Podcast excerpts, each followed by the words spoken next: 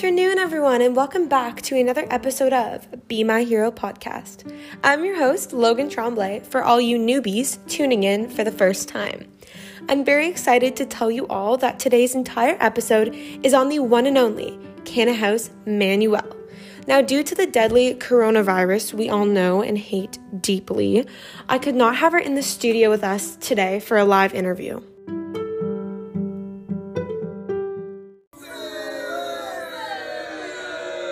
However, with that being said, I have been in contact with her this past week to get as much information as I could for all you listeners. Shall we start with the obvious? Who is Kanahus Manuel, you may be thinking? Well, she is a hero, to say the least. I define the term hero or changemaker as someone who strives for good in the world. Someone who is so passionate about something, they fight for it out of the kindness of their heart.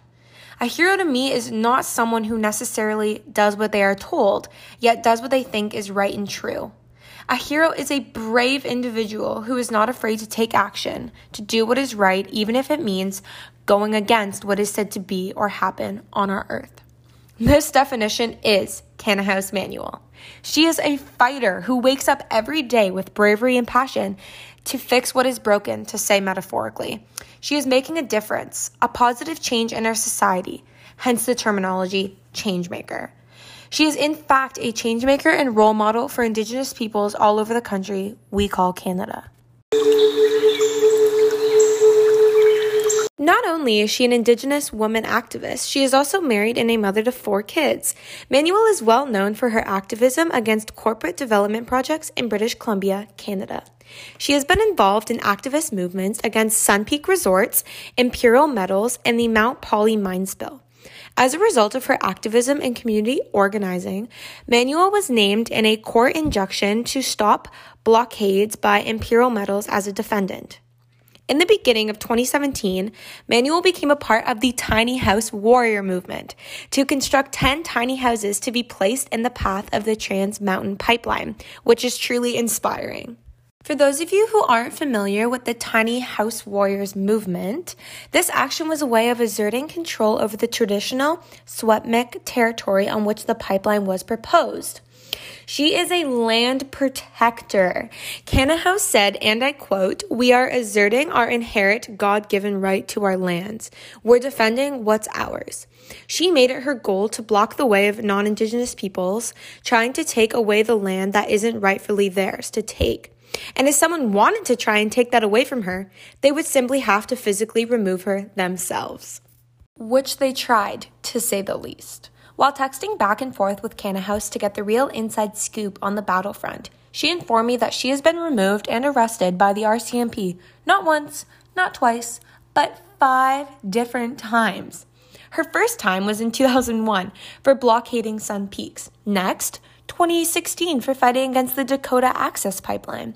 Then, in 2018, she was arrested at the Tiny House Warriors site for fighting the Trans Mountain Pipeline. Finally, she was arrested two more times the next year on her land back site, with one of the arrests resulting in a broken wrist as officers used excessive force. The reason I chose to tell you all about her multiple arrests is to show all of you listeners out there that just because someone doesn't agree or see that what you're doing is good, never give up on your journey. Don't allow someone else to silence you just because they don't agree. The fight goes on. Don't back down when others don't believe in you because it is proven by Kanahus Manuel's story that other people and communities rely on you. Her contributions for Indigenous rights, her empowerment, and the endless changes she is making for the greater good of Indigenous land is mind blowing and inspiring to say the least. She is doing everything in her power to fix what is broken and get what is right for future generations of Indigenous people in Canada. Within her activism, she demonstrates a better understanding of the Indigenous worldviews, and it is evident that the land is sacred and usually given to by the Creator, which is why it needs to be protected and cherished at all costs. Additionally, Kanahus Manuel enlightens us how spiritual beliefs are rooted in nature, therefore, they won't let it be destroyed by environmental hazards. Not a mother of four, yet the leader of a life changing movement for Indigenous people. I asked House Manuel what inspired her to become an activist like she is today, and she told me how her whole journey started when she was just 20 years old and she joined the Native Youth Movement, which furthermore, she said, inspired her to become a full time, lifelong freedom fighter and land defender.